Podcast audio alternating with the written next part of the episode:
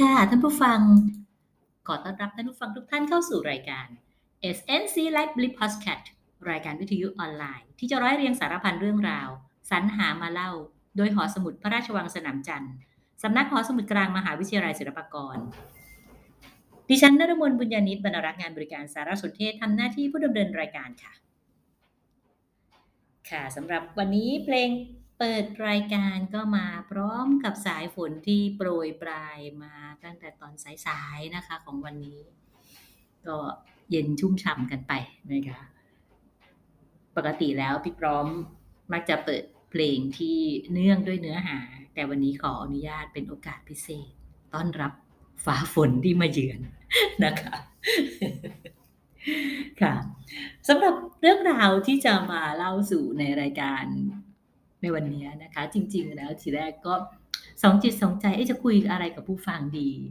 เมื่อวานนี้ก็ได้มีโอกาสนะครับให้ความรู้กับน้องๆในเรื่องของการจัดรายการพอดแคสต์นะคะ ซึ่งอหอสมุดพระราชวังสามจันทร์ของเรานะคะ ก็จัดมาในปีนี้ต้องบอกว่าเข้าสู่ปีที่3นะคะ ก็เพิ่งมีอายุเกินร้อย episode ไปเมื่อ ตอนที่แล้วนะคะก็เป็นตอนที่มีชื่อตรงกับจังหวัดเกินร้อยนะคะก็คือ 100 101 นั่นเองนะคะครั้งนี้ก็จะเป็นตอนที่ 102 นะคะในเวลาตั้งแต่โควิดมาเยือนเราต้องบอกว่าอย่างนั้นนะคะซึ่งก็เป็นการพูดคุยสื่อสารกับท่านผู้ฟังที่สนอกสนใจในเรื่องราวที่เป็นเกร็ดความรู้หรือว่า สารพัดเรื่องราวที่เราจะสรรหามาเล่าอันเองนะคะก็เมื่อวานนี้ว่าระหว่างที่ได้ให้ความรู้กับน้องๆแล้วก็มีการพูดคุยกันสารพัดสารพันแล้วก็ให้น้องๆได้ฝึกในส่วนของการทดลองจัดรายการนะคะต้องบอกว่าน้องๆหลายทั้งแทบจะทุกคนน่ะนะคะก็มีวี่มีแววนะคะแต่ก็เป็นปกตินะคะ ในการที่เราจะ ทดสอบอะไรก็ตามนะคะก็จะต้องมีบุคคลที่อาจจะดูแล้วน่าสนใจหรือว่าโดดเด่นกว่าเพื่อนนะคะซึ่งเมื่อวานนี้ก็เจอน้องที่มีวี่มีแววน่าสนใจอยู่นะคะก็ได้คุยกับน้องๆก็บอกว่า เอ๊ะเนี่ยพรุ่งนี้จะจัดรายการเองยังไม่รู้จะทำอะไรเลย ยังไม่รู้จะคุยคุยเรื่องอะไรนะคะน้องก็ก็บอกว่าก็คุยคุยเรื่องที่สอนพวกหนูก็ได้ค่ะนะคะ ค่ะ ก็พอเป็นเอ่อน้ำจิ้มเนาะนะคะว่าน้องๆที่มาฝึกงานของเรานะคะ ก็เป็นน้องนักศึกษาจากคณะอักษรศาสตร์นะคะ ของภาควิชาบรรณารักษ์ของเรานั่นเองนะคะต้องบอกว่าเอ่อหน่วยก้านน่าสนใจเลยทีเดียวหลาย ๆ คนนะคะแล้วก็เรื่องราวที่น้องนำมาเป็นตัวอย่างในการฝึกอบรมนะคะก็น่าสนใจนะคะค่ะก็ แต่สำหรับการจัดรายการวันนี้นะคะ เมื่อพี่พร้อมหันซ้ายหันขวาเนาะซึ่งทีแรกก็ยังลังเลระหว่างเรื่องที่เคยเตรียมเตรียมไปบ้างแล้ว แล้วก็ยังไม่ได้นำมาออกอากาศนะคะ กับหันซ้ายหันขวาไปเจอหนังสือเข้าเล่มหนึ่งนะคะ ต้องบอกว่าหนังสือเล่มนี้นะคะก็เป็นหนังสืออนุสรณ์งานศพนะคะ เป็นหน้าปกสีขาวสะอาดตาใช่ค่ะก็เป็นรูปของอาจารย์ท่านหนึ่งนะคะ ท่านเป็นอาจารย์เก่าของมหาวิทยาลัยศิลปากรของเราเองนะคะก็คืออาจารย์กัญจนีวินิจฉัยกุลเออหลาย ๆ ท่านได้ยินนามสกุลและอาจจะพอจะคุ้นไหมคะ กับใคร ก็คือวอวินิจฉัยกุลนะคะ หรืออาจารย์วินิตาอ่อรองศาสตราจารย์ ดร คุณหญิงวินิตาดิถีดิถียนต์นะคะ ซึ่งท่านมีนามสกุลเดิมคือวินิจฉัยกุล ท่านจึงนำมาเป็นนามปากกาว่าวอวินิจฉัยกุลนะคะท่านก็เป็นบุตรสาวของอาจารย์กัญจนีนั่นเองนะคะ ซึ่งทั้งทั้งสองท่านก็เป็นเอ่ออดีตอาจารย์ของคณะอักษรศาสตร์มหาวิทยาลัยศิลปากรของเราทั้งสองท่านเลยนะคะปกติแล้วนะคะในส่วนของหนังสืออนุสรณ์งานศพนะคะต้องบอกว่าถ้าถ้าเป็นนักเลงหนังสือรุ่นเก่านะคะ หลายๆคน มักจะไม่พลาดนะคะ ที่จะเก็บสะสมหนังสือ อนุสรณ์งานศพ โดยเฉพาะอย่างยิ่งนะคะถ้าเป็นบุคคลสำคัญนะคะต้องบอกว่าเรื่องราวในหนังสืออนุสรณ์งานศพเป็นสิ่งที่น่าสนใจมาก แล้วก็บางเรื่องบางราวนะคะเป็นส่วนมากเลยนะคะจะหาอ่านจากหนังสืออื่น ๆไม่ได้ ต้องบอกว่า ถ้าถ้าในกรณีของที่ท่านที่เป็นบุคคลสำคัญนะคะแม้กระทั่งในช่วงตอนที่เป็นเรื่องเล่าของประวัติของท่าน จากหนังสืออนุสรงานศพเนี่ยก็น่าสนใจแล้วนะคะ เพราะส่วนใหญ่แล้วเนี่ยในเรื่องของประวัติของเจ้าของงานอะนะคะ ก็มักจะถูกเล่าจากบุคคลใกล้ชิด หรือแม้กระทั่งบางท่านเนี่ยบอกเล่าชีวประวัติตัวเองไว้นะคะซึ่งจะมีรายละเอียดที่ ที่เราไม่สามารถหาอ่านจากแหล่งอื่น ๆได้นะคะ เพราะมันจะมีเกร็ดเล็กเกร็ดน้อยมีเรื่องราวอะไรที่เป็นส่วนของชีวิตส่วนตัวของท่านที่ที่ถูกนำมาถ่ายทอดให้คนที่รักการอ่านรักในหนังสือเก่าๆนะคะ จะได้สัมผัสถึงเรื่องราวเหล่านั้นนะคะ และหนังสือที่อยู่ในมือพี่พร้อมวันนี้นะคะ ก็เป็นหนังสืออนุสรณ์งานศพของพระราชงานพระราชทานเพลิงศพนะคะ อาจารย์กัญจนีวินิจฉัยกุลนะคะ ซึ่งได้พระราชทานไปเมื่อวันเสาร์ที่ 12 พฤษภาคม พุทธศักราช 2544 นับถึงปัจจุบันท่านก็จากพวกเราไปแล้วก็พระราชทานเพลิงศพ ไปนานถึง 23 ปีแล้วนะคะ ท่านเสียชีวิตในปี 2542 นะคะ แต่มาพระราชทานเพลิงศพในปี 2544 นะคะ หากท่านยังมีชีวิตอยู่ในถึงวันนี้นะคะท่านเกิดในปีพุทธศักราช 2451 ถ้าท่านยังมีชีวิตอยู่ ท่านจะมีอายุยืนยาวถึง 114 ปีนะคะ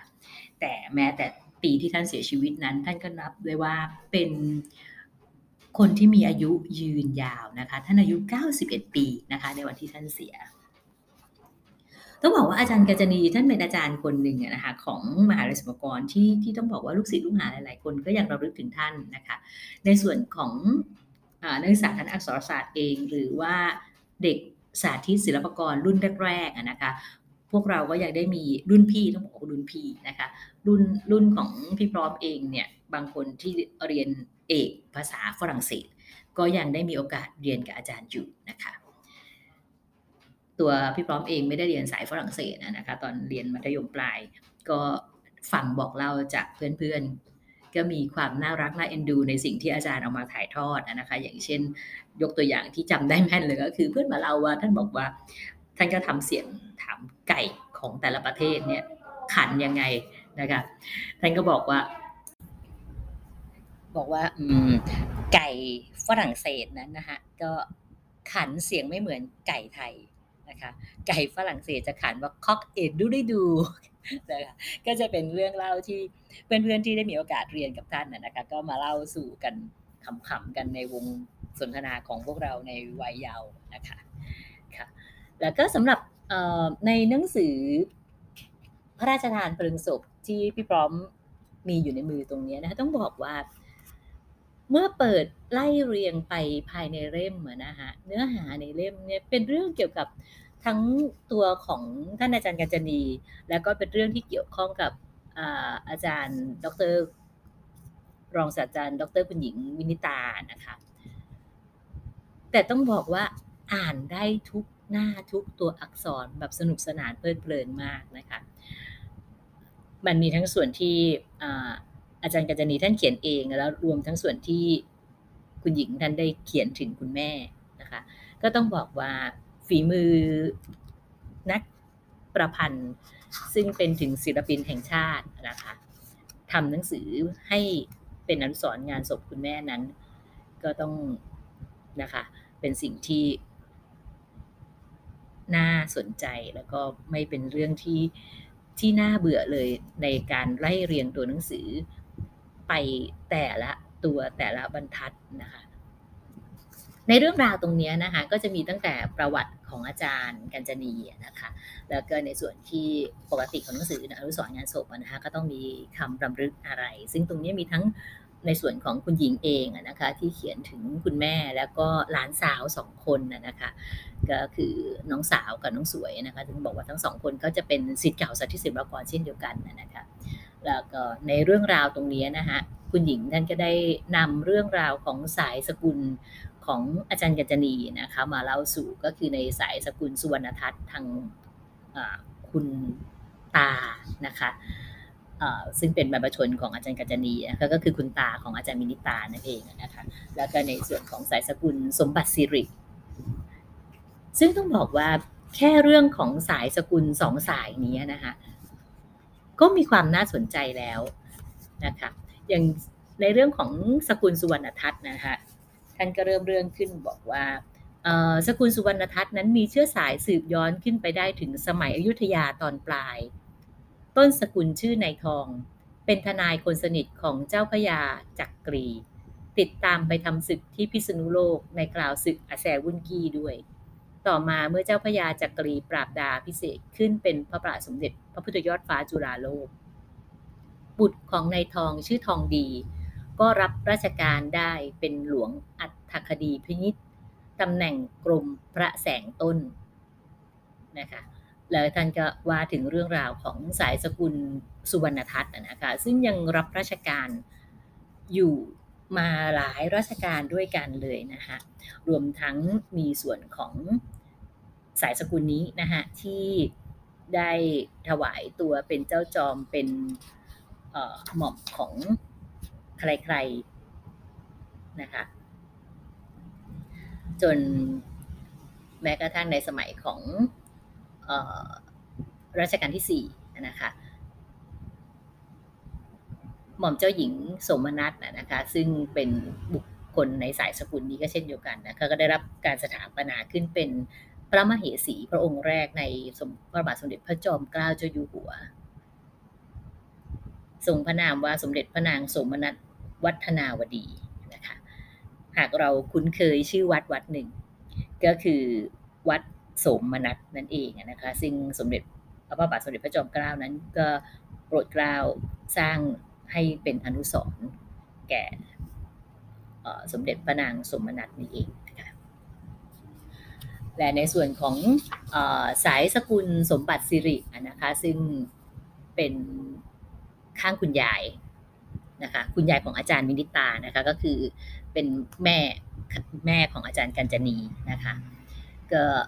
ท่านก็ขึ้นมาว่าแม่มีเลือดสกุลสมบัติสิริอยู่ครึ่งหนึ่ง ทางคุณยายนวลซึ่งถึงแก่กรรมหลังให้กำเนิดแม่ ด้วยอายุเพียง 16 ปี จึงไม่ค่อยจะมีใครในสกุลสมบัติสิริรู้จักกันนัก แต่แม่ก็ยังผูกพันกับคุณยาย และเครือญาติทางฝ่ายสมบัติสิริมาตลอดจนชราสมบัติสิริเป็นหนึ่งในตระกูลของคนจีนที่กลายมาเป็นขุนนางไทย มีประวัติย้อนหลังกลับไปถึงสมัยราชวงศ์เชง อันเป็นราชวงศ์สุดท้ายของจีน ตามหลักฐานจากป้ายบูชาชื่อบรรพบุรุษ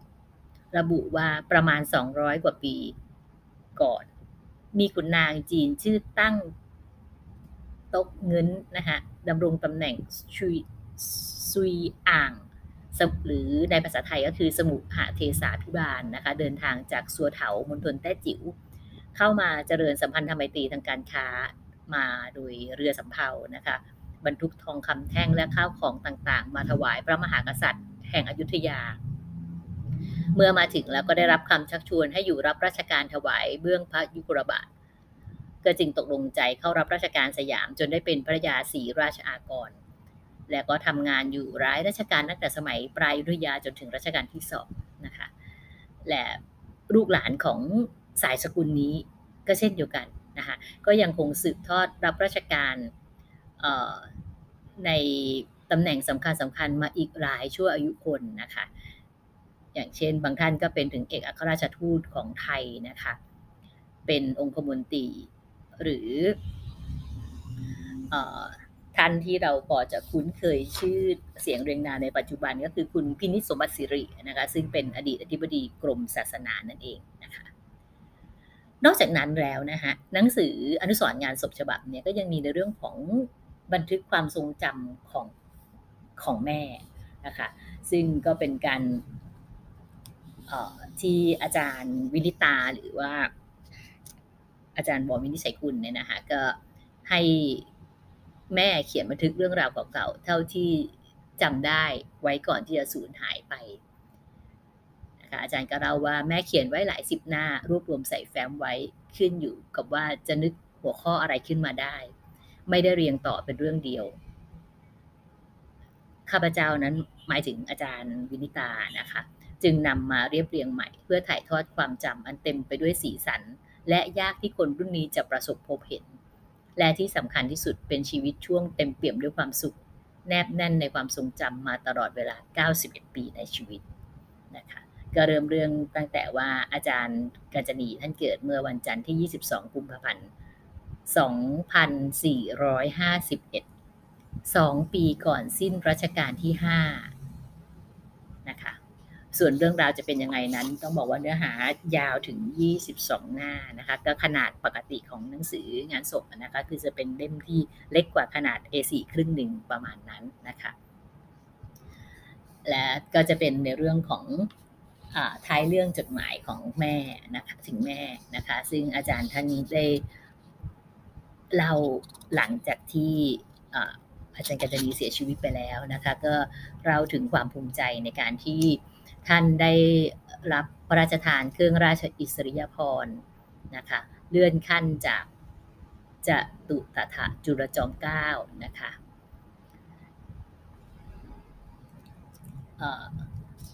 เลื่อนขึ้นจากตติยะจุลจอมเก้านะคะขึ้นเป็น จะจุดตถะจุลจอมเก้านะคะ ซึ่งท่านให้ทำให้ท่านนั้น มีคำหน้านามเรียกว่าคุณหญิงนั่นเองนะคะ จากเครื่องราชอิสริยภรณ์ที่ที่เรือระดับขึ้น แต่ในส่วนแล้วก็อีกอันนึงก็จะเป็นในเรื่องของบันทึกของแม่ถึงเหตุการณ์สมัยสงครามโลกครั้งที่สองนะคะแต่ก็ส่วนสุดท้ายนะคะ จะเป็นส่วนที่ทำให้เราได้รู้จักทั้ง ในส่วนของอาจารย์กัญจนีซึ่งเป็นคุณแม่ และในส่วนของอาจารย์นิมิตาซึ่งเป็นลูกนะคะอันนี้ก็จะเป็นเเรื่องเปิดโลกตัวอักษรของดร คุณหญิงวินิตาดิถียนนะคะซึ่งเป็นการสัมภาษณ์ของอนิตยสารสกุลไทย ปีที่ 43 ฉบับที่ 2194 ถึง 2197 นะคะ ซึ่งทำการสัมภาษณ์ไว้ตั้งแต่ปี 2534 และปัจจุบันนิตยสารสกุลไทยนั้นก็เป็นที่น่าเสียดายนะคะ ก็ปิดตัวลงไปแล้วเช่นกัน ส่วนที่พี่พร้อมจะเลือกนำมาเล่าสู่ท่านผู้ฟังในวันนี้ ก็จะเป็นในเรื่องสุดท้ายนี้เองนะคะซึ่งจะขอนำมาเล่าสู่ แม้ว่าเรื่องต้นๆที่ว่ามาแล้วทั้งหมดนะคะ จะน่าสนใจ ก็จะขออนุญาตยกยอดไปไว้เป็นครั้งต่อไปนะคะ ส่วนครั้งนี้เรามาทำความรู้จักกับคุณหญิง และอาจารย์แม่ของคุณหญิงกันนะคะในบทความจากเปิดโลกตัวอักษรของดรคุณหญิงมินิตาดิถิยนเนี่ยนะคะก็เริ่มบทแรกว่าการจนีวินิจฉัยกุล ในวงเล็บนามเดิม ประวิงสุวรรณทัศนต้นทานข้อมูลวอวินิจฉัยกุล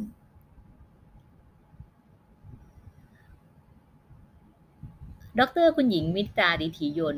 หรือวินิจฉัยกุล ก็คือนามเดิมนั้นนามสกุลเดิมนั้นนะคะเดิมท่าน นามสกุลวินิจฉัยกุลนะคะ ท่านเป็นศิลปินแห่งชาติสาขาวรรณศิลป์นะคะต้องขออนุญาตขยายความนิดนึงในเป็นท่านเป็นศิลปินแห่งชาติสาขาวรรณศิลป์ในประจำปี 2547 นะคะ ซึ่ง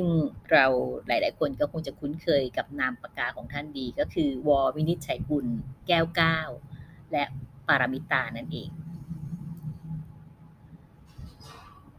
นามปากกานี้เป็นที่รู้จัก ของนักอ่านในฐานะนักเขียนนวนิยายร่วมสมัยเรื่องชื่อ ซึ่งในผลงานเขียนของท่านนะก็ต้องขออนุญาตขยายความว่า ท่านเขียนนวนิยายในหลากหลายแนวนะคะ ไม่ว่าจะเป็นในส่วนของจินตนิยาย หรือว่านิยายอิงประวัติศาสตร์โรแมนติก สะท้อนชีวิตแล้วก็สังคมนะคะท่านก็จะมีอยู่หลากหลายแนวนะคะและบทความนั้นก็กล่าวต่อไปนะคะว่า ลงานของเธอมีทั้งที่เป็นผลงานคุณภาพระดับได้รับรางวัล จากคณะกรรมการพัฒนาหนังสือแห่งชาติ ประเภทนวนิยาย อาทิ เรื่องรัตนโกสินทร์ได้รับรางวัลดีเด่นมณีร้าว ผ้าทองคุณชาย ได้รับรางวัลชมเชย หรือประเภทบังเทิงคดีสำหรับเยาวชน อาทิเรื่องลินลาน่ารัก ได้รับรางวัลดีเด่น บ้านพีลึกได้รับรางวัลชมเชยเป็นต้น และผลงานเป็นที่เป็นที่นิยมอย่างยิ่งของนักอ่านได้รับการนำไปทำเป็นละครโทรทัศน์ ก็มีตัวอย่างนะคะอาทิไร้เสน่หา นาคราช แต่ปางก่อน เรือนมายุรา เบญจรงห้าสี เยี่ยมวิมานรวมทั้งเรื่องประเภทตื่นเต้นลึกลับ เช่น นางทิพย์จอมนางแก้วราหูเป็นต้น นอกจากนี้คุณหญิงวินิตาดิถิยนยังเป็นนักวิชาการ เคยเป็นอาจารย์สอนหนังสือในคณะอักษรศาสตร์มหาวิทยาลัยศิลปากร และมีผลงานด้านวิชาการพอสมควร อาทิบทวิจารณ์ชุด ปากกาขนนก และปากไก่วรรณกรรม และวิเคราะห์คึกฤทธิ์พินิษสี่แผ่นดินเป็นต้น คุณหญิงวินิตาดิถิยนยิ่งเขียนหนังสือก็ยิ่งมีมนสเสน่ห์ทั้งต่อผู้อ่านที่สนใจในคุณภาพ และต่อผู้อ่านที่ประสงค์ในความบันเทิงเริงรม หลายคนจึงอยากรู้จักเธอ เราจึงตัดสินใจพากันไปเปิดโลกตัวอักษรของเธอไกลถึงนครปฐม หลังจากเล่น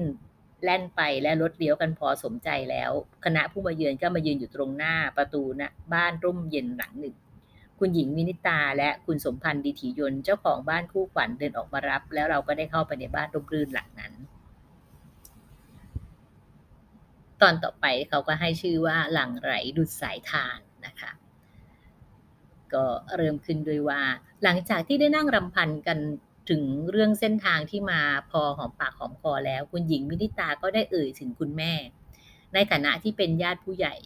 คณะผู้มาเยือนจึงได้ทราบว่าคุณแม่ของอาจารย์อยู่ในบ้านหลังเดียวกัน จึงขอคารวะตามธรรมเนียมไทย ชั่วครู่ใหญ่ หญิงชราร่างบอบบาง วัย 88 ปี ก็เดินอย่างสบายๆออกมาจากห้องด้านใน เมื่อเห็นผู้มาเยือนทำท่าจะลุกขึ้นไปช่วยกันจับจุง คุณหญิงวินิตาก็ร้องว่า ไม่เป็นไรค่ะ คุณแม่เดินเองได้ร่างเล็ก ๆ บางๆ นั้นนั่งลงที่เก้าอี้รับแขกตรงกันข้าม ในตาไม่จับที่ผู้มาเยือนคนใดคนหนึ่ง คล้ายไม่แน่ใจในความสัมพันธ์ หากแต่เมื่อผู้เป็นลูกสาวได้ใช้คำพูดเพียงไม่กี่คำก็สามารถไขบานประตูแห่งความแปลกหน้าให้เปิดออกได้ คุณแม่ช่วยเล่าเรื่องให้สกุลไทยฟัง คุณกัญจนีวินิจฉัยกุลหรือที่เป็นที่รู้จักของเพื่อนๆก่อนเปลี่ยนชื่อตามรัฐนิยมในสมัยจอมพลปพิบูลสงครามว่า ประวิงสกุลเดิมสุวรรณทัศน์พอได้ยินเสียงกระตุ้นของลูกสาวก็เริ่มส่งเสียงที่ชัดแจชัดเจนแจ่มใสทำเอาผู้มาเยือนนั่งอ้าปากค้าง เพราะเป็นเสียงเพราะเสียงที่เล่าเรื่องนั้น ต่อเนื่องไหลริน จนดูราวกับไม่มีวันสิ้นสุด จนทำให้ผู้มาเยือนประจักษ์ใจว่า เพราะข้อมูลที่มีอยู่อย่างไม่มีวันสิ้นสุดนี้เอง ที่เป็นแบบฉบับและต้นทานวรรณกรรมของวอวินิจฉัยกุล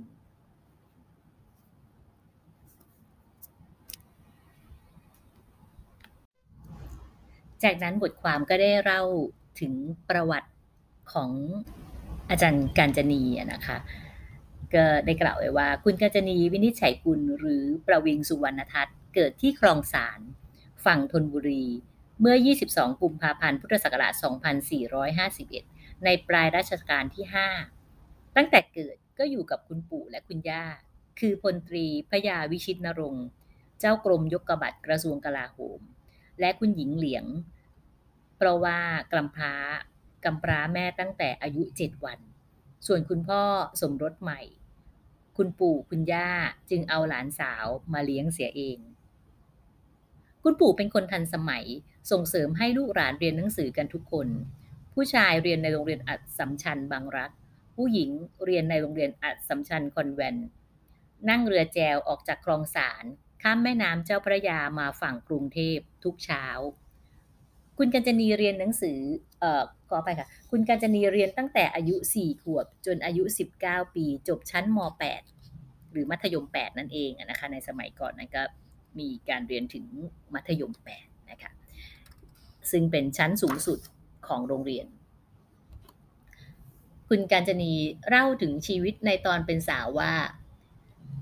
ดิฉันสอบเข้าจุฬาเมื่ออายุ 26 ปี หลังเปลี่ยนแปลงการปกครองปี 24751 ปี ที่เข้าช้าเพราะว่าสมัยก่อนผู้หญิงที่เรียนจบจากโรงเรียนฝรั่ง เขาไม่ไปทำงานที่ไหนหรอกค่ะ จะอยู่บ้านเฉยๆ ดิฉันอยู่ถึงอยู่บ้านถึง 5 ปี แล้วจึงไปเรียนม .8 โรงเรียนไทยอีกครั้งเพื่อสอบเข้าจุฬาเรียนอัดสัมชัญจบม .8 จุฬาเขาไม่รับ เขาบอกว่าต้องเป็นม .8 โรงเรียนไทยพราะราชการเขาไม่รับวุฒิโรงเรียนฝรั่ง แล้วพวกนี้ก็ต้องตกภาษาไทย เพราะไม่ได้เรียนภาษาไทยเลย เรียนแต่ภาษาอังกฤษ ภาษาฝรั่งเศสมาตั้งแต่เล็ก เขียนไม่ผิดเลย ตอนเข้าจุฬาสอบภาษาฝรั่งเศส ดิฉันสอบเข้าได้คะแนน 94%เนี่ยเพราะฉะนั้นตอนนั้นก็เลยต้องไปเรียนม .8 ที่โรงเรียนเพชรบุรีวิทยาลงกรณ์ที่ถนนเพชรบุรี เพื่อจะสอบอาวุธเข้ามหาวิทยาลัย คนฟังเกิดสงสัยขึ้นมา สมัยนั้นเขาเรียนโรงเรียนฝรั่งไปเตรียมตัวเป็นแม่บ้านหรือคะอาจารย์กัญจนีมองหน้าแล้วก็ว่า ไม่ใช่หรอก สมัยนั้นเขาเรียนให้มีความรู้ เพราะว่าสมัยนั้นต้องเป็นคนที่เรียนภาษาฝรั่งเศสหรืออังกฤษ ถึงจะได้ชื่อว่ามีความรู้ดี เรียนไปให้รู้ แต่ไม่มีใครเรียนเพื่อไปทำงาน มีงานที่ทำได้เช่น เป็นพนักงานรับโทรศัพท์ที่องค์การโทรศัพท์ก็ไม่อยากทำผู้สัมภาษณ์ก็ถามต่อไปนะคะว่า แล้วรู้ได้ยังไงคะว่าเขามีมหาวิทยาลัย อาจารย์ก็ตอบว่าก่อนหน้านี้ไม่รู้ วันหนึ่งไปหายายสิ ไปหายายชีที่โรงเรียน ยายชีในที่นี้นะก็หมายถึงแม่ชีฝรั่งในโรงเรียนอัสสัมชัญคอนแวนต์นะคะที่เรียกว่ามาเซอร์นั่นเองนะคะเพราะยายชีอยากได้ดิฉันเป็นครูสอนที่อัสสัมชัญคอนแวนต์นะคะ แต่ว่าจะให้ดิฉันเข้ารีด เข้ารีดนั่นก็หมายถึงเปลี่ยนไปนับถือศาสนาคริสตศาสนานะคะดิฉันไม่ยอม ตอนนั้นถึงได้รู้ว่าเขามีการเปิดสอนถึงมหาวิทยาลัยกันแล้ว เรียนจบได้อักษรศาสตร์บัณฑิต แต่ต้องจบม .8 ภาษาไทยจึงจะมีสิทธิ์สอบเข้า มีทางเดียวคือสมัครเรียนที่โรงเรียนราชินี ดิฉันก็ไปเฝ้าท่านผู้หญิงพิจิตราเทวกุลขอเรียนที่โรงเรียนราชินีหนึ่งปี เพื่อจะจบภาษาไทย ท่านผู้หญิงพิจิตราท่านตอบว่าไม่ได้ เดี๋ยวมาสอบตกโรงเรียนฉันเสียชื่อนะคะ สมัยนั้นถ้าสอบวิชาภาษาไทยไม่ผ่าน ทางกระทรวงเขาให้ตกม .8 เลยนะคะ แม้ว่าวิชาอื่นจะผ่านหมด ก็ถือว่าตกนะคะอันนี้อาจารย์ท่านเราไปท่านก็หัวเราะนะคะไปที่ไหนก็ไม่มีใครเอาพวกโรงเรียนฝรั่งนี่นะคะในสมัยก่อนก็เนาะระบบการศึกษาก็คงจะยังไม่เข้าที่เข้าทางนักนะคะผู้สัมภาษณ์ก็เลยถามต่อว่า ก็เลยต้องไปโรงเรียนที่โรงเรียนเพชรบุรีวิทยาลงกรณ์จนได้วุฒิ ค่ะ อาจารย์ก็ตอบว่า แต่ก็เรียนยากนะคุณ ว่าจีวิภาควากยะสัมพันธ์อะไรพวกนี้จำยาก แล้วก็ต้องมาเรียนวิทยาศาสตร์อะไรใหม่ด้วย เพราะที่โรงเรียนฝรั่งสอนแต่ภาษาอย่างเดียวจริง ๆ พูดคล่องเป็นน้ำเลย ผู้สัมภาษณ์ก็ถามต่อไปนะคะว่าเข้าจุฬาได้แล้วเป็นอย่างไรคะอาจารย์ก็เล่าว่าพอวันแรกเข้าจุฬาได้ได้ภาษาฝรั่งเศส 94%นะ แต่สงสัยภาษาไทยจะแย่มาก ต้องไปหาครูมาสอน วันแรกเข้าไปก็พูดภาษาฝรั่งกันกับนิโคราก็คือครูที่สอนฝรั่งเศสนะคะ พวกนักเรียนสวนกุหลาบลาออกหมดเลย บอกไม่เอา เขาไม่ยอมเรียนภาษาฝรั่งเศสด้วยอีก เหลือแค่สามคน พวกผู้ชายนะ่ะ เขาบอกเรียนไม่ไหว คนอะไรพูดฝรั่งเศสเป็นน้ำเวลาพูดกับอาจารย์ อาจารย์ท่านเราก็หัวเราะนะคะผู้สัมภาษณ์ก็ถามว่ารุ่นเดียวกับประเสริฐทรัพย์สุนทรใช่ไหมคะ อาจารย์ก็ตอบว่าอ๋อคนนี้เข้าเรียนคำนวณเขาไม่ยอมมาเรียนภาษาฝรั่งเศสหรอกค่ะ สมัยนั้นก็มีโรงอาหารโกโรโกโซไปทางตึกพระองค์จุนคุณหญิงวินิตาท่านก็ได้เสริมขึ้นมานะคะว่าไม่ใช่ตึกจุลจักรพงปัจจุบัน แต่เป็นตึกเล็กๆ หลังคณะวิศวะไปทางคณะรัฐศาสตร์นะคะคุณแม่ท่านก็เล่าต่อไปว่า โต๊ะเดียวก็ไปนั่งทานกัน 12 คน ทุกวันไปไหนก็ไปด้วยกัน คุณกัญจนีเล่าถึงนิสิตหญิงคนหนึ่งที่เรียนแพทย์จนจบปีที่6แต่ต้องสอบตกเพราะเที่ยวกลางคืน แล้วทางอาจารย์ให้ตกด้วยเหตุว่าประพฤติตัวไม่เหมาะสมจะไปรักษาคนไข้ คุณหญิงวินิตารีบเสริมว่า เที่ยวกลางคืนในสมัยนั้นไม่ได้หมายความว่าทำตัวไม่ดีแบบปัจจุบัน เพียงแค่ไปไหนเลยเวลาเย็นแล้วก็ถูกเพ่งเล็งแล้ว เพราะผู้หญิงสมัยก่อนจะถูกจ้องมาก นิสิตหญิงคนนั้นจึงออกจากการเรียนแพทย์ และมาสอบเข้าคณะอักษรศาสตร์ใหม่ มาเรียนรุ่นเดียวกับคุณกัญจนี คนฟังก็ทำเสียงอดโอยกันนะนะคะ คุณกัญจนีเลยทำเสียงเรียบๆว่า มันก่อนเปลี่ยนแปลงการปกครองนะคะ อย่าลืมแล้วผู้สัมภาษณ์ก็ถามต่อกันไปนะคะ ว่าไปมหาวิทยาลัยกันอย่างไร อาจารย์ก็เล่าว่า สมัยนั้นไม่มีรถอะไรเลย ก็ต้องเช่าแท็กซี่กันคนละห้าบาทเจ็ดบาท พวกเดียวกัน ก็มีคำถามขึ้นมานะคะ ว่าเฉพาะผู้หญิงเหรอคะพอสิ้นคำถาม คุณยายกัญจานีก็ดุเอา ผู้ชายนะไม่ได้นั่งหรอกอะไรกัน ไม่มีมาพูดกันหรอกค่ะ มองยังไม่มอง ยังไม่มองกันเลยนะคะแล้วก็มีคนถามขึ้นมานะคะ ว่าตอนเรียนมีอาจารย์หนุ่มๆไหมคะท่านก็ตอบว่ามีหม่อมหลวงมานิชชุมสายไงล่ะ ตัวนิดเดียวหล่อด้วย เพิ่งกลับจากฝรั่งเศส เพราะอาจารย์นิโกราที่สอนฝรั่งเศสตายหม่อมหลวงมานิชก็มาสอนแทน แต่ก็สอนไม่นานหรอกค่ะหม่อมหลวงปิ่นมารากุลก็เคยมาสอนภาษาไทยเพียงชั่วคราว หม่อมหลวงปิ่นนี่เป็นครูที่ลูกศิษย์รัก คือลูกศิษย์ไปรักท่าน เพราะท่านดีมาก เป็นคนที่ดีจริง ๆ ไม่มีข้อติเลย อาจารย์อื่นๆล่ะคะ ผู้สัมภาษณ์ก็ถามต่อ ท่านก็เล่าวาก็มีครูอกชัยวสุ เป็นคนสะอาดมาก หน้าตาแกเกลี้ยงทีเดียว ใส่เสื้อราดประแตน แล้วแกจะพูดว่า นักเรียนภาษาเขาไม่ต้องการฉัน แล้วแกก็บอกว่าฉันมีลูกศิษย์คือกระดานดำกับช็อก แล้วแกก็นั่งเขียน เขียนสวยมาก พอหมดชั่วโมงแกก็ออกไป พวกเราก็หอบผ้าห่มเล็ก ๆ สมัยนั้นมันหนาว หอบไปนั่งข้างหลังห้อง แกก็ไม่ว่าอะไร ผู้สัมภาษณ์ก็ถามว่า ตอนนั้นครูอบเป็นนักเขียนหรือยังคะ เป็นแล้วค่ะ แล้วมาสอนวิชาอะไรคะ ก็มาสอนคณิตศาสตร์ สอนพิชคณิต เลขาคณิต แล้วก็มีอาจารย์สอนวิทยาศาสตร์ ชื่ออาจารย์เจริญประมาณ พศพุทธศักราช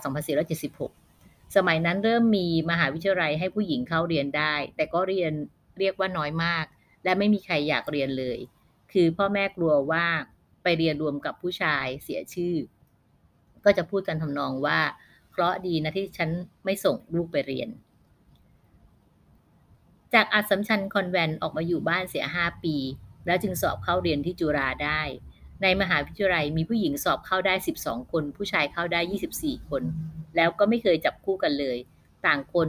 ต่างก็จะเรียนหนังสือไม่ได้แต่งงานกันเลย ไม่ได้พูดกันเลย เห็นกันครั้งแรกก็ไม่พูดกัน ไม่สนิทกันเอง ถ้าพูดกับใครก็จะกลายเป็นผู้หญิงกากันอะไรพวกนี้ คล้ายกับว่าเป็นผู้หญิงเจ้าชู้ แต่ผู้ชายบางคนก็ไม่พูดกับผู้หญิงเลย อย่างนายกมลเผาพิจิต ไม่เคยพูดกับผู้หญิงสักคำนักนักนักผู้สัมภาษณ์เขาก็ถามไปนะคะ ว่าไม่ได้พูดกับใครเลยหรือคะอาจารย์ก็เราตอบว่ามีมีคนที่พูดกับดิฉันคนหนึ่งผู้ชาย แกชื่อนายพงศ์แกพูดว่าคุณประวิง คุณเขียนหนังสือมีหัวทุกตัวเลย เพราะดิฉันเขียนลายมือสวย จนกระทั่งเรียนจบแล้วมีงานเลี้ยงรุ่น ดิฉันก็ยังบอกกับเขาว่า คุณพูดกับฉันคำเดียวนะ ตั้งแต่เรียนด้วยกันสี่ปีเขาบอกว่า อยากจะพูดจะตายกลัวคุณไม่พูดด้วย ก็มีเสียงหัวเราะกันนะคะตอนเรียนจะไม่มีการเดินกับผู้ชาย เราก็จะเดินด้วยกันผู้หญิงทั้งกลุ่มเลย เราจะไปกินข้าวเราก็เกาะกลุ่มของเราสิบสองคนนี่ผู้สัมภาษณ์ก็สงสัยนะคะว่าไม่มีใครมาจีบผู้หญิงในกลุ่มเลยหรือคะ อาจารย์ก็ตอบไปว่ามีมีพวกรัฐศาสตร์มาจีบ มาจีบคุณยายหรือคะเปล่าเขาไม่มาจีบดิฉันหรอก เพราะตอนนั้นดิฉันหน้าตาไม่สวย อาจารย์ก็เล่าอะนะคะเอ่อพวกผู้หญิงที่เรียนมหาลัยในสมัยนั้นเขาจะไม่ยุ่งกับพวกผู้ชายเขาจะมานั่งอยู่ในห้องแห่งหนึ่งในจุฬาซึ่งเป็นห้องพระบรมรูปรัชกาลที่ 5 ที่ 6 ที่ 7 เขาก็จะไปนั่งอยู่ในห้องนั้น พวกรัฐศาสตร์ก็มาจีบคนสวยๆ ชื่อคุณหญิงกระจ่างศรีรัตนินนะคะ ถ้าใครเคยเห็นคุณหญิงกระจ่างศรีในปัจจุบันนะคะก็ยังเห็นว่าเธอมีเขาความสวยงามอยู่นะคะแต่ก็ไม่ได้แต่งงานกันหรอกนะคะ พวกผู้ชายส่วนใหญ่เรียนคำนวณหลังจากเรียนจบแล้ว พอมีงาน 23 ตุลาปีละครั้งก็ค่อยพูดกัน แต่ตอนเรียนไม่พูดกัน และถ้าเดินเดี่ยวเมื่อไหร่ เดี๋ยวมีคนมาจีบ เปล่าไม่ได้กลัวเรื่องจีบ เพราะว่าไม่เคยคิดเรื่องจะไปจีบกับใคร ไม่คิดว่าใครมาจีบ จะมีพวกรัฐศาสตร์ที่มาด้อมๆมองๆแล้วพวกผู้หญิงเขาก็จะไม่รักพวกอักษรศาสตร์ด้วยกัน เพราะพวกผู้ชายอักษรศาสตร์ก็ไปอิจฉาคนอื่นๆ แล้วก็ยังมีพวกวิศวะอีก แล้วพวกนี้ก็ได้มาแต่งงานกับอักษรศาสตร์ อันนี้ก็มีเสียงแซวจากพวกอักษรศาสตร์รุ่นสองรุ่นหลานสองคนนะคะที่นั่งฟังกันอยู่ก็คือหลานๆของอาจารย์ หรือว่าลูกลูกของอาจารย์มินิตานั่นเองนะคะ ก็บอกว่าและสิ่งนี้ก็สืบทอดรับปฏิบัติกันมาจนทุกวันนี้ นั่นก็หมายถึงว่าในรุ่นที่น้องสาวน้องสวยไปเรียนอักษรศาสตร์นั้นเขาก็ยังไม่จีบกันนะก็ไปไปจีบข้ามคณะกัน ก็ประมาณนั้นนะคะทีนี้ในเรื่องของราชการกับอาจารย์กัญจนีนะคะผู้สัมภาษณ์ก็ถามต่อว่าพอเรียนจบอักษรศาสตร์แล้วคุณกัญจนีก็ไปสอนฝรั่งภาษาฝรั่งเศสหรือคะอาจารย์ก็ตอบนะคะไม่ไปสอนวิชาวิทยาศาสตร์ที่โรงเรียนสวภาก็มีเสียง ฮือฮากันขึ้นมานะคะ แล้วก็หัวเราะกันว่า เอ๊ะทำไมล่ะคะ อาจารย์ก็บอกว่าเพราะว่าวิชาฝรั่งเศสจะให้สอนก็มีอะนะ แต่ว่าเขามีโรงเรียนละคน แต่ครูสอนวิทยาศาสตร์เขาขาด ผู้สัมภาษณ์ก็ถามว่า งั้นแสดงว่าคุณยายก็เก่งวิทยาศาสตร์ด้วย อาจารย์ก็ตอบว่าเปล่า แล้วก็หัวเราะฮากันนะก็บอกว่าไม่ได้เก่ง แล้วก็บอกว่าสอนด้วยความเหนื่อยยากมากแล้วท่านก็หัวเราะนะคะผู้สัมภาษณ์ก็ถามต่อไปนะคะว่าแล้วทำไมถึงย้ายไปวัฒโนไทยพายัพนะคะอาจารย์ก็บอกว่าเพราะว่าทนไม่ไหวสงสารนักเรียน นักเรียนบางคนไม่ได้รู้อะไรเลย ดิฉันก็เรียนวิทยาศาสตร์มาบ้าง แต่เรียนเป็นภาษาฝรั่งเศส แต่พิษคณิตไม่ได้เรียนเลย ยายชีบอกว่าไม่รู้จะให้เรียนไปทำไมยายชีก็สอนไม่ได้ขับเงินนะคะตรงนั้นดิฉันสอนวิทยาศาสตร์อยู่ 6 เดือนก็ขอลาไปอยู่วัฒโนไทยพายัพเพราะที่นั่นเพื่อนเขาบอกว่าไม่มีครูสอนภาษาฝรั่งเศส ก็ไปสอนอยู่ที่นั่น 6 ปี แล้วก็ไปสอนที่อุดร แล้วก็โคราช แล้วก็สตรีวระฆัง แล้วก็สอนมาจนกระเกษียณ แล้วก็มาสอนที่มหาวิทยาลัยศิลปากรทับแก้วนะคะอีก 17 ปีหลังเกษียณ มาถึงตรงนี้พี่พร้อมเองก็เลยถึงบางอ้อนะคะ ว่าจำได้ว่าตอนที่เป็นเด็กประถมห้านะคะ แล้วเห็นอาจารย์กัญจนี ก็มีความรู้สึกว่าอาจารย์ท่านนี้ทำไมอาวุโสจังมาสอนอยู่ในมหาลัยนะคะดูดูท่านท่านเป็นอาจารย์ที่อาวุโสกว่ากว่าอาจารย์ท่านอื่น ๆนะคะ ต้องบอกว่าแต่เป็นอาวุโสวัยเก่าจริง ๆ นะคะอาจารย์ขับรถสปอร์ตสีแดงคันเล็ก ๆ นะคะ ถ้าจำไม่ผิดเหมือนจะเป็นสปอร์ตเปิดประทุนเปิดหลังคาได้ด้วยนะคะกับทรงผมแบบสูตรฮอตตีโป่งข้างบนนะแล้วก็แบบเกล้าไว้สูงๆนะคะแล้วอาจารย์เฟี้ยวมากนะจำได้ว่าภาพลักษณ์ของอาจารย์ในวันในวันนั้นกับกับอาจารย์ผู้ผู้อาวุโสท่านหนึ่งนะฮะแล้วขับรถยนต์สปอร์ตสีแดงออกเป็นอะไรที่แบบติดตาเด็กเล็กๆอย่างพวกเรานะคะมาจนถึงวันนี้นะคะผู้มาเยือนนะคะพอ ฟังอาจารย์เล่าก็ร้องโอ้โหกันไปตามๆนะคะ แล้วก็คลางเบาๆว่าอัศจรรย์ ก็คือหลังเกษียณแล้วอาจารย์ยังมาสอนอีกถึง 17 ปีนะคะ คุณหญิงวินิตาท่านก็เลยเสริมว่า คุณแม่ชอบสอนหนังสือค่ะผู้สัมภาษณ์ก็บอกว่าอย่างนั้นก็มีลูกศิษย์เต็มเมืองเลยสิคะคุณหญิงวินิตาท่านก็ขำแล้วก็บอกว่า คุณแม่สามารถเดินเข้าไปในกระทรวงได้ทุกกระทรวง เจอลูกศิษย์หมด อาจารย์กัญจนีท่านก็เสริมว่า ไปไปกระทรวงไหนก็ได้หมด แล้วก็ขำขำกันนะคะคุณหญิงวินิตาก็เลยเสริมเพิ่มอีกว่า ลูกศิษย์รุ่นแรกๆของคุณแม่ก็เกษียณไปหมดแล้วก็หัวเลาะกันอีกนะอย่างเดินไปศิริราชนี่เจอลูกศิษย์ทั้งนั้นเลยนะคะโรงเรียนสตรีวัลคัง มันอยู่ใกล้ๆนี่คุณอาจารย์กัญจนีท่านก็เสริมมานะคะก็คือมีลูกศิษย์อยู่ทุกที่ว่างั้นนะคะ ผู้สัมภาษณ์ก็ถามเพิ่มเติมนะคะว่าประเทศฝรั่งเศสน่าจะประกาศกิติคุณคุณยายนะคะ ผู้มาเยือนตั้งข้อสังเกตนะคะคุณหญิงวินิตาท่านก็เสริมคำว่าสมัยก่อนเขาไม่มีหรอกแล้วก็หัวเราะกัน แล้วเขาก็ไม่เห็นคุณค่า อาจารย์กัญญาณีท่านก็ว่าอย่างนั้นนะคะว่ากำลังมันก็เลยเสริมบ้าง ดิฉันไม่ได้เงินเดือนขึ้นสิบปี อันนี้ก็มีเสียงฮือฮากันทั้งวงนะคะสมัยก่อนเขาไม่มีการกำหนดเงินเดือนขึ้น ต้องแล้วแต่ความพอใจของผู้ใหญ่ ก็เงินเดือนดิฉันก็เกือบเท่าครูใหญ่ ขึ้นแล้วเดี๋ยวไปเท่าครูใหญ่ เสียการปกครอง ทีนี้หม่อมหลวงปิ่นท่านก็ทนไม่ไหวนะคะตอนนั้นท่านมาเป็นรัฐมนตรีว่าการกระทรวงศึกษาธิการ ท่านเป็นคนขยันมาก ท่านดูชื่อครู เอ๊ะ คนนี้เงินเดือนไม่ขึ้น ท่านก็เลยขึ้นให้นะคะอันนี้ก็เป็นคุณอุปการของหม่อมหลวงปิ่นอีกอย่างหนึ่งนะคะซึ่งท่านจะสนใจใน คนรอบข้างท่านนะคะ อันนี้ก็เป็นส่วนหนึ่งของท่านม่อมหลวงปิ่นเลยนะคะ จากที่ได้สัมผัสในเอกสารหรือว่าหนังสือต่างๆที่ที่ที่ที่อยู่ในส่วนของท่านนะคะ ค่ะอาจารย์กัญจนีท่านก็เล่าต่อนะคะอาจารย์กัญจนีรัตน์ราชการเป็นข้าราชการกระทรวงศึกษาอยู่ 32 ปีนะคะเกษียณอายุราชการแล้วก็ทางมหาวิทยาลัยศิลปากรของเรานะคะ ก็ยังจ้างท่านต่ออีก 17 ปี นะคะต้องบอกว่าอาจารย์กัญจนีนั้นเป็นคน 5 แผ่นดินนะคะตั้งแต่สมัยรัชกาลที่ 5 6 7 8 และ 9 นะคะช่วงที่อาจารย์รู้สึกเศร้าใจที่สุดก็คือในตอนสวรรคตรัชกาลที่8นะคะอาจารย์ก็เล่าว่าที่ทำงานร้องไห้ทุกคน คือไปทำงานแล้วไม่พูดกันเลย นั่งร้องไห้กันใหญ่ไม่พูดกันเลย ร้องไห้เป็นชั่วโมงชั่วโมงทุกอย่างมันมืดมนที่สุด แถลงการรัฐบาลก็คลุมเครือ ทุกคนร้องไห้ไม่มีคนปลอบกันเลยรัชกาลที่ 8 ท่านงามมาก มีเพื่อนคนหนึ่งเขามีตารางไว้เวลาท่านไปไหน เขาก็ตามท่านไป จนท่านบอกว่าหน้านี้จำได้มาบ่อย คนนั้นยิ่งร้องไห้ใหญ่ สมัยท่านเสด็จกลับจากเมืองนอกนะคะก็มีคนคลั่งมากคลั่งยิ่งกว่านักมวย ท่านหมายถึงสมรักษ์ คำสิงห์ในสมัยนี้นะคะก็หมายถึงว่า ประชาชนนะคะที่ที่ที่ที่เหมือนเป็นเป็นเป็น FC เนาะก็จะมีตารางเสด็จของรัชกาลที่ 8 ว่าท่านเสด็จไปไหนก็จะตามไปเฝ้ารับเสด็จประมาณนั้นนะคะคุณกัญจนีเล่าเรื่องสงครามอย่างละเอียดละออมีทั้งภาพความตื่นเต้นยามระเบิดลง และสภาพชีวิตความเป็นอยู่ ซึ่งกลายมาเป็นฉากสำคัญในสองฝั่งครองด้วยแต่ อาจารย์ก็เล่าว่าดิฉันมีคาถาเยอะ ปิดไว้เต็มบ้านไปหมดเลย รวมทั้งคาถาอายุยืนที่ชื่ออุณหิตวิชัยด้วยและมาถึงในตอนสุดท้ายของที่เป็นประวัติของอาจารย์นะคะก็เล่าถึงชีวิตปัจจุบันว่าอาหารการกินของอาจารย์วัย 88 ปี ที่ทำให้ทุกคนฟังชนิดที่เรียกว่าหูพึ่งอาจารย์ก็บอกว่า อ๋อ ทานได้ทุกอย่าง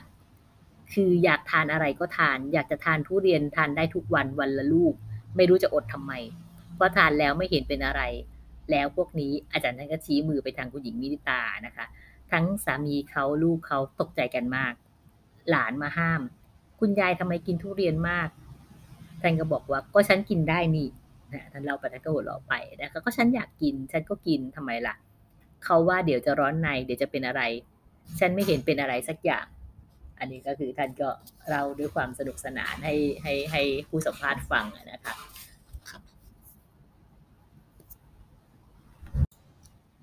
ในส่วนของการรับประทานเนี่ยนะคะก็ยังไม่จบเพียงเท่านั้นนะคะอาจารย์เขาก็บอกต่อไปอีกว่าอ๋อดิฉันไม่ทานผัก วินิตาเขาว่าดิฉันเป็นคนมหัศจรรย์ คุณหญิงท่านก็เสริมขึ้นมานะคะว่า ก็คุณยายไม่ทานผักแล้วตั้งแต่เล็กมาก็ไม่เคยเห็นหัดให้ลูกทานผัก คุณยายเป็นคนไม่ทานผักมาแต่ไหนแต่ไรแล้ว ไม่เคยเห็นคุณยายสั่งผัดผัก หรือว่าอะไรที่เป็นผัดผักเลยจนบัดนี้อาจารย์กัญจนีท่านก็เสริมขึ้นมานะคะ ว่าก็ไม่ชอบทานแต่หมูบะชอหมูหวาน หมูอะไรพวกนี้ แล้วก็ยังแถมเรื่องทุเรียนอีกว่า พอฉันกินทุเรียนก็ไม่รู้ตื่นเต้นอะไรกันนักหนา ก็ฉันกินได้ ก็ฉันมีบรรนานของฉัน ฉันจะกินนี่ นะคะอันนี้ก็นะคะอาจารย์ท่านก็เล่าแล้วก็ฮ่ากันนะคะได้ข่าวว่าคุณยายชอบทานทองหยิบฝอยทอง ใช่ทองหยิบฉันทานทีละยี่สิบดอก ตอนท้องวินิตาทานทองหยิบวันละยี่สิบดอกทุกวันเลย อาจารย์วินิตาท่านก็บอกว่าเม็ดขนุนขนมหม้อแกงขนมถ้วยทานได้ทุกอย่าง อาจารย์กัญญาณีท่านก็เสริมขึ้นมานะคะว่าดิฉันคิดว่าเราก็แก่แล้วกินก็ตายไม่กินก็ตาย แล้วจะไปอดทำไมนะคะนักข่าวท่านก็บอกว่าเออเขาก็เป็นห่วงนะคะ อาจารย์ท่านก็บอกว่าเขาเป็นห่วงไปล่วงหน้า ดิฉันไม่เห็นร้อนคอ ดิฉันไม่เห็นจับไข้ดิฉันไม่เห็นเป็นอะไรนี่ดิฉันก็คิดว่าจะไปแอบกินทุเรียนที่ไหนดีนะคะแต่เราแล้วแต่ก็เขากันไปนะคะผู้สัมภาษณ์ก็ถามว่า อชอบนอนกลางวันไหมคะ อาจารย์ก็ตอบว่ากลางคืนดิฉันไม่นอนทั้งคืน หมอเขาไม่อยากให้ยา เพราะกลัวหลับแล้วจะหลับไปเลยไม่ตื่นอีกอผู้สัมภาษณ์ก็ถามต่อนะคะว่ากลางคืนคุณยายทำอะไรนะคะ ก็อ่านหนังสืออ่านสกุลไทยไปผ่าต้อด้วยเรเซอร์มาแล้ว ไม่ใส่แว่นตาก็เห็นชัดแจ๋ว แล้วก็มีเสียงร้องโวยวาย ด้วยความอิจฉาดังมานะคะว่า อ่านไปมาหลับเอาตอนเช้าเช้าหกโมง หนังสืออย่างเพชรพระอุมานั่น ดิฉันก็อ่านหมดแล้ว ผู้สัมภาษณ์ก็ถามต่อนะคะ ว่าไม่ดูโทรทัศน์หรือนะคะ อาจารย์ก็บอกว่าดูค่ะ ชอบดูการเมือง ชอบดูนักการเมืองเขาด่ากันนะคะแล้วกันก็ขำนะคะ ในตอนนี้นะคะก็คือผู้สัมภาษณ์ก็สรุปบทตรงนี้ว่า คุณกัจณีได้แสดงความเป็นตัวของตัวเอง ตั้งแต่สาวจนปัจจุบันได้อย่างครบถ้วนสมบูรณ์ ด้วยน้ำเสียงและความทรงจำที่มิได้ตกหล่น ซ้ำยังยืนยันอีกด้วยว่า เพิ่งจะอ่านเพชรพระอุมา 48 เล่มของคุณพนมเทียนจบไปหมาดๆผู้ที่มาเยือนก็แสดงความชื่นชมในชีวิตมหัศจรรย์ของคุณยายกาญจนีกันเซ็งแซ่นะคะ ท้ายที่สุดก็หันมามองหน้ากันเอง แล้วก็ถามว่า นี่ถ้าเราอายุเท่านี้จะเป็นไปได้สักครึ่งหนึ่งของคุณยายกัญจนีไหมนะคะในตอนที่สองของการสัมภาษณ์นะคะก็ชื่อว่านพเก้ามินิตานะคะผู้สัมภาษณ์ก็ถามคุณกัญจนีอาจารย์กัญจนีนะคะคุณแม่ของคุณหญิงมินิตาว่ารู้จักคุณพ่อของคุณหญิงได้ยังไงนะคะท่านก็บอกว่าเรื่องมันยาว ตอนนั้นดิฉันอายุมากแล้ว 36 ปีแล้ว ในช่วงนี้นะคะ คุณหญิงท่านก็ได้ขัดขึ้นมานะคะ อย่าเล่าเลยเรื่องโรแมนต์สมัยก่อนนะ่ะคุณยาย หรือคุณกัญจนีก็มองหน้าลูกสาวแล้วก็หันมาบอกว่า เขาไม่ให้เล่าไม่ต้องเล่า เราเลยอดฟังเลยนะคะ เสียดายแล้วท่านก็บอกว่าสมัยก่อนนะนะคะ เวลาผู้ชายผู้หญิงจะแต่งงานกัน พ่อแม่จะถามว่าแต่งกับลูกใคร ถ้าบอกว่าเป็นลูกของนายอะไรสักคนก็ไม่ได้เลย ต้องเป็นลูกพญาต้องมีเหล่ากอลูกใครสักคนที่มีคำนำหน้าจะเป็นลูกนายคนธรรมดาอย่างนี้ไม่ได้ นักข่าวก็ถามต่อนะคะ ว่าอึดอัดไหมคะท่านก็บอกว่าก็ไม่รู้ไงถึงอยู่จนอายุ 36 ปีปะโตก็บอกเรื่องนี้แหละ ใครมาขอก็ไม่รู้จักไม่รู้จักไม่คู่ควร คือเราจะไปรักใครโดยที่ท่านผู้ใหญ่ไม่เห็นด้วยไม่ได้ คุณกัจณีมีลูกคนแรกเป็นผู้ชาย แต่หกล้มแท้งไปเสียก่อน ท่านก็เล่าว่า คนนั้นดีกว่าวินิตา เพราะฝันว่าได้แหวนเพชร และรัศมีเพชรนี่ส่องสว่างไปถึงฟ้า แต่วินิตานี่ฝันได้แหวนนพเก้า แล้วคนที่ให้แหวนคือคุณป้า พูดว่าแหวนวงนี้ราคาพันช่างผู้สัมภาษณ์ก็ถามต่อนะคะว่า แล้วตอนนั้นคิดหรือเปล่าว่าจะได้ลูกผู้ชาย แต่ก็บอกว่าคิดสิเพราะคนแรกที่แท้งไปฝันว่าได้แหวนเป็นก็เป็นผู้ชาย แล้วคุณพ่อเขาก็อยากได้ลูกชาย แล้วคุณพ่อเขาก็ทำอะไรตามอารมณ์ คือตอนคลอดคุณพ่อเขาเดินมายังไม่ทันถึงเตียง ดิฉันก็บอกว่านี่ลูกผู้หญิงนะเขาหันหลังกลับเลย อาจารย์เล่าแล้วก็หัวเราะนะคะ แต่ว่าโตขึ้นนั้นก็รักแทบตายนะคะนักผู้สัมภาษณ์ก็ถามนะคะว่าคิด ไหมคะว่าลูกจะเป็นนักเขียนนะคะท่านก็บอกว่าน่าจะเป็นได้ เพราะบรรพบุรุษของเขาชอบเขียนหนังสือ คุณทวดคนนี้นะคะอาจารย์กชี้ไปที่รูปของบรรพบุรุษนะคะ เป็นพ่อของคุณหญิงวิชัยราชสุมนคุณย่าของวินิตา คุณหญิงท่านเดิมเป็นพวกวินิจฉัยคุณเหมือนคุณปู่ พ่อท่านชื่อพระสันบุราณรัก เป็นคนชอบเขียนบทกลอน เอาบทกวี แล้วท่านก็เอาบทกวีที่ใส่กรอบให้ดูนะคะ ท่านบันทึกประวัติของต้นตระกูลเอาไว้ว่า เป็นเชื้อสายจีน เข้ารับราชการสมัยรัชกาลที่สามวินิตาก็เอามาเขียนเป็นเรื่องรัตนโกสินทร์ตอนเล็กๆคุณหญิงวินิตาแสดงออกไหมคะว่าชอบเขียนหนังสือ อาจารย์ก็บอกว่าแสดงออกเพราะว่าดิฉันมีเขาอยู่คนเดียว ดิฉันอ่านหนังสือ ดิฉันก็ให้เขาอ่านด้วย อ่านแล้วเขาก็บอกหนูไม่รู้เรื่อง เขาเรียนอีเหนา ครูคนหนึ่งเขาอธิบายให้นักเรียนฟังว่ามะเดหวีเป็นแม่ของบุษบา วินิตาเขาตัวนิดเดียว เขายกมือบอกว่าไม่ใช่ค่ะ เป็นแม่เลี้ยง เพราะว่าดิฉันอ่านให้เขาฟังก่อนแล้ว เขาอ่านคำกรอนไม่รู้เรื่อง ก็ไปซื้อที่เป็นร้อยแก้วมาให้เขาอ่าน รามเกียรติดิฉันก็พาเขาไปดูรูปที่วัดพระแก้ว ดูรูปทุกๆ รูป แล้วก็ให้อ่านหนังสือไปก่อน อ่านหนังสือไปแล้วก็ไปดูรูปทุกอาทิตย์เลย เขาก็เลยชอบวรรณคดีมาก แล้วก็สามารถแต่งฉันกับกรอนได้ โดยที่ดิฉันแต่งไม่ได้ แล้วนี่ให้อ่านขุนช้างขุนแผน ให้อ่านฉบับร้อยแก้วของนายตำรานะเมืองใต้ก่อน แล้วก็ไปซื้อมาหมด ให้ซื้อให้หมดทุกอย่าง ดิฉันเล่าให้เขาฟังหมดนั่นแหละ พันหนึ่งที่ว่าอารับราตีอะไรพวกนี้นิยายนิทานอะไรเล่าให้เขาฟังหมดผู้สัมภาษณ์ก็ถามต่อนะคะ แต่ความจริงคุณยายถนัดฝรั่งเศสท่านก็เล่าว่า แต่คุณปู่ดิฉันถนัดหนังสือไทย คุณปู่ดิฉันพลตรีพระยาวิชิตณรงค์มีหนังสือเต็มตู้ หนังสือกล่อมจิต ทวีปัญญา แล้วคุณย่าก็เก็บไว้หมด ดิฉันเป็นคนไปค้นมาอ่าน เขาก็เลยชอบอ่านหนังสือมาตั้งแต่เด็กเขาอ่านมาก อันนี้ก็หมายถึงว่าท่านพูดถึงคุณหญิงวินิตานะคะ แล้วคุณหญิงวินิตาเริ่มเขียนอย่างไรคะเขาก็เขียนเขาเขียนกลอนก่อน แล้วเขาก็ไปไว้ในกระเป๋า เวลาครูสอนพีชคณิตเขาจะไม่เรียนเขาจะนั่งเขียน เขาบอกให้ดิฉันช่วยเขาเรื่องพิชคณิต ดิฉันก็ช่วยไม่ได้ พอจนบัดนี้ดิฉันก็ยังไม่รู้พิชคณิตเลยนะคะก็ว่ากันคำๆไปนะคะ ไม่รู้เลยค่ะคณิต ดิฉันช่วยได้แต่ภาษาฝรั่งเศสเท่านั้นเอง ทีนี้เขาก็เขียนกรไว้เขาทิ้งไว้ในกระเป๋า แล้วกระเป๋ามันสกปรกดิฉันไปดูกระเป๋าเขาวันอาทิตย์ก็เห็นกรอนบทนี้กล่าวถึงแม่ สมัยนั้นยังไม่มีสะดุดีวันแม่อะไรนะคะ ดิฉันก็เอากรอนนั้นมารอกให้ใหม่ ราะลายมือคุณแม่สวยกว่านะคะก็วงเล็บไว้ โดยที่เขาไม่รู้ดิฉันส่งไปสีสัปดาห์ พอได้ลงดิฉันซื้อหนังสือมา ดิฉันก็ให้เขา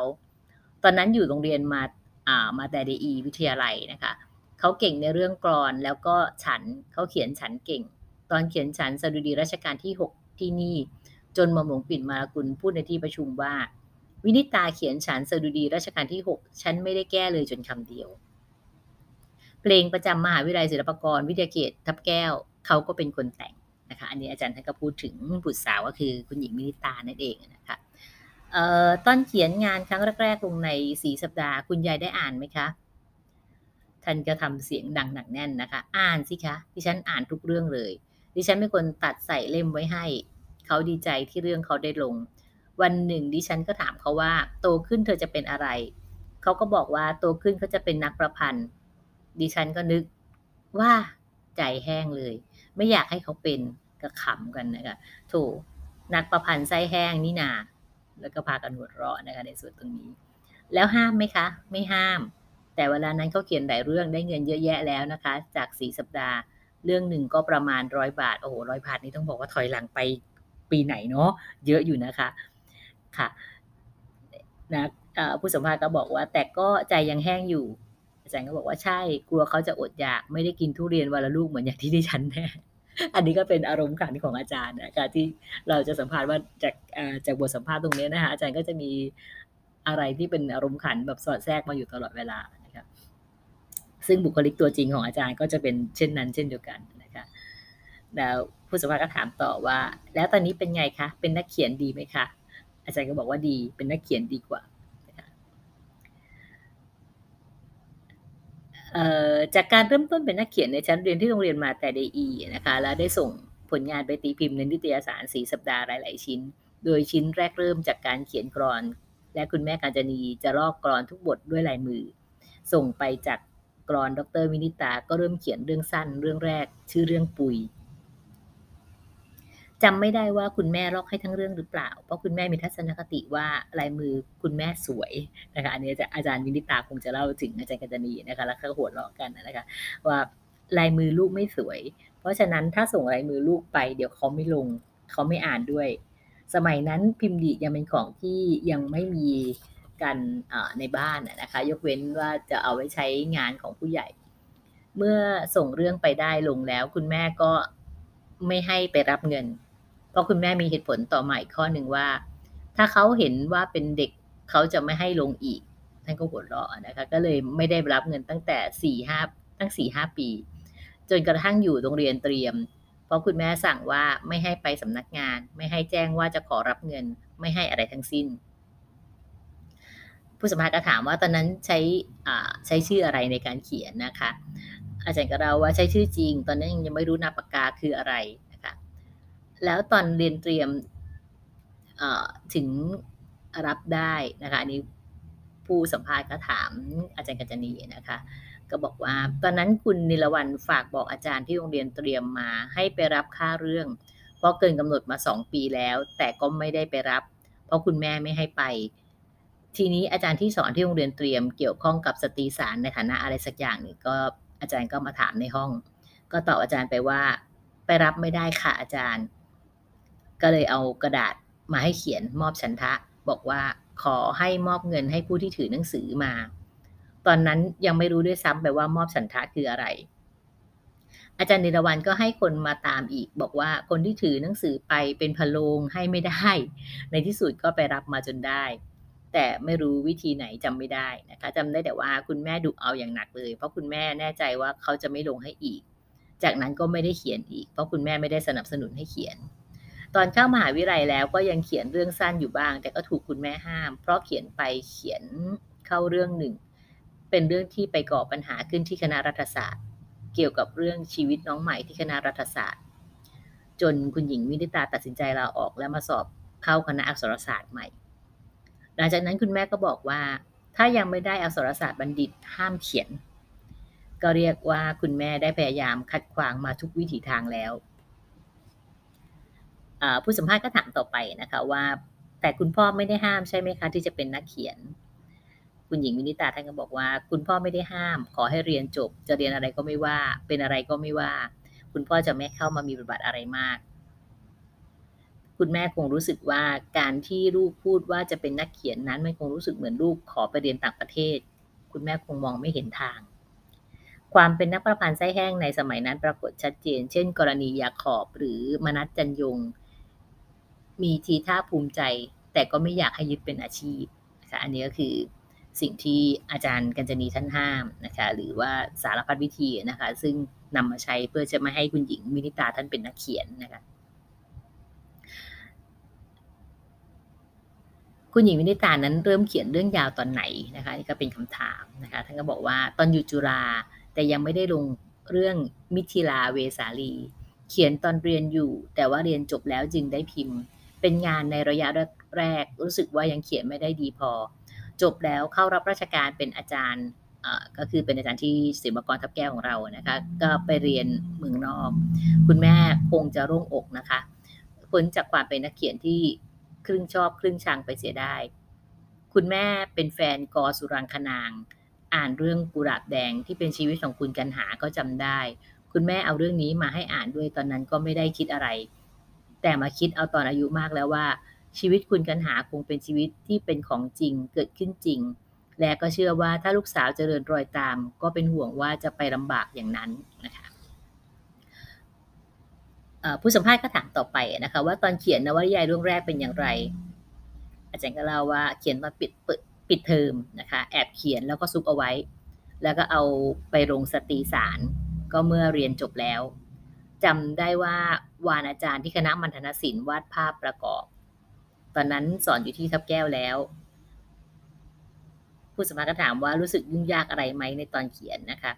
ท่านก็บอกว่าไม่รู้สึกหรอกค่ะว่าสมัยนั้นความไม่รู้เป็นราบอันประเสริฐนะคะขวดหลอกนะคะก็อาจารย์เองก็คงจะเป็นคนที่มีอารมณ์ขัน เช่นเดียวกับคุณแม่คืออาจารย์กัญจนีนั่นเองนะคะทำให้เขียนไปได้โดยไม่คำนึงถึงอะไรทั้งสิ้น คือถ้ามีความรู้มากกว่านั้นอีกนิด หรือว่าเป็นผู้ใหญ่กว่านั้นอีกนิดหนึ่งเราจะรู้สึกว่า เอ๊ะทำไมเรามันไม่เข้าท่าเลยล่ะ ไม่มีเหตุ ไม่มีผล ไม่มีประสบการณ์ ไม่มีความรู้อะไรทั้งสิ้นเกี่ยวกับเรื่องที่ตัวเองเขียนผู้สัมภาษณ์ก็ถามต่อไปนะคะว่าเมื่อย้อนกลับไปแล้วเป็นอย่างไรนะคะ อาจารย์ก็บอกว่าก็ไม่กล้าจะมาเปิดอ่านเลย อายจะตาย เพราะถ้าเรารู้มากกว่านี้อีกหน่อย เราจะเราก็จะไม่เขียน ผู้ผู้สัมภาษณ์ก็สงสัยนะคะเอาแล้วถ้าคิดแบบนั้นแล้วเมื่อไหร่จะได้เริ่มต้นนะคะอาจารย์ก็บอกว่าก็มันไม่รู้ไงล่ะ ถึงคือถ้ามีหลักเกณฑ์มีตัวอย่างวรรณกรรม มีการวิจารณ์ เป็นตัวอย่างก็คงจะเขียนไม่ได้เลย แล้วก็มาสู่ในเรื่องของแรงบันดาลใจครั้งที่สองนะคะ ก็หลังจากนั้นก็ไปเรียนต่อที่อเมริกา ก็ได้เขียนอะไรหรือเปล่า นักสัมภาษณ์นักผู้สัมภาษณ์ก็ถามนะคะ อาจารย์ก็บอกว่าตอนนั้นเลิกความคิดที่จะเขียนไปเลย ว่ามันไม่เห็นทางว่ามันไม่เห็นจริง ๆ นะคะ ว่าเส้นทางของเรามันจะเห็นชัดอยู่แล้วว่าจะต้องเป็นนักวิชาการ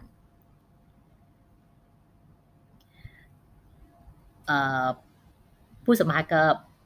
กล่าวเสริมนะคะว่าไม่เรียกว่าไม่เห็นทางหรอก น่าจะเรียกว่า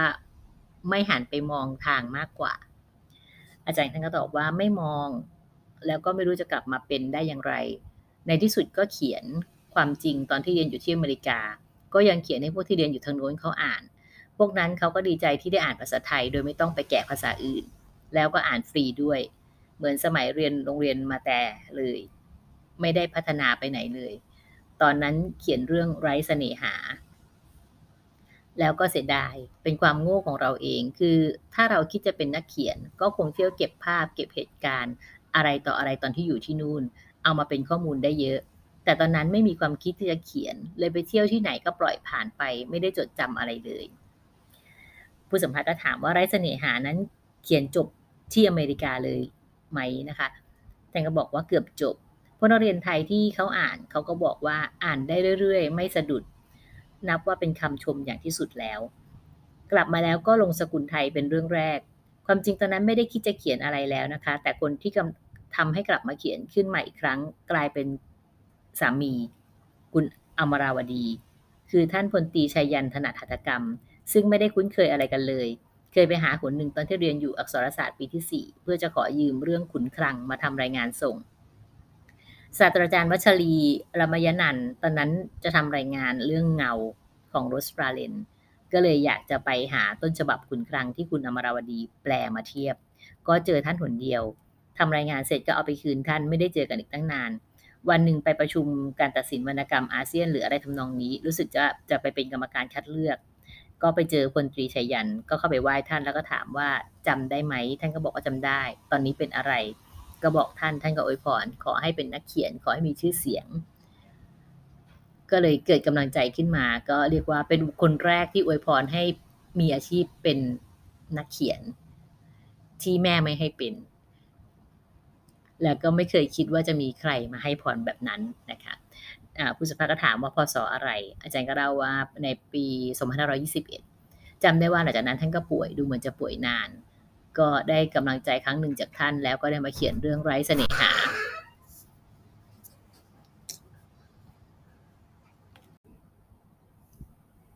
ค่ะ จากบทความเรื่องนี้นะคะก็ยังมีอีกมากมายนะคะที่ จะกล่าวถึงในส่วนที่ท่านได้ก้าวเข้ามาสู่การเป็นนักประพันธ์ จะบอกได้ว่าเต็มตัวหลังจากที่ได้เขียนเรื่องไรเสน่หาแล้ว แต่เวลาของเราก็ร่วงเลยมามากพอสมควรแล้วนะคะสำหรับตอนนี้นะคะพี่พร้อมก็เลยจะขออนุญาตยกยอดไป ต่อในตอนที่สองในครั้งหน้านะคะ ก็จะนำเรื่องราวสนุกๆของ แก้วก้านะคะหรือวอวินิจฉัยกุลนะคะซึ่งเป็นนามปากกาของอรองศาสตราจารย์ ดรคุณหญิงมิลิตาดิธิยนนะคะก็มาฝากท่านผู้ฟังในครั้งคราวต่อไปค่ะก็ติดตามกันต่อไปนะคะในสัปดาห์หน้าสำหรับสัปดาห์นี้ต้องกล่าวคำว่าสวัสดีไปพร้อมกับฝนฟ้าที่ยังชุ่มฉ่ำอยู่ทั่วเมืองนครปฐมของเราค่ะ สวัสดีค่ะ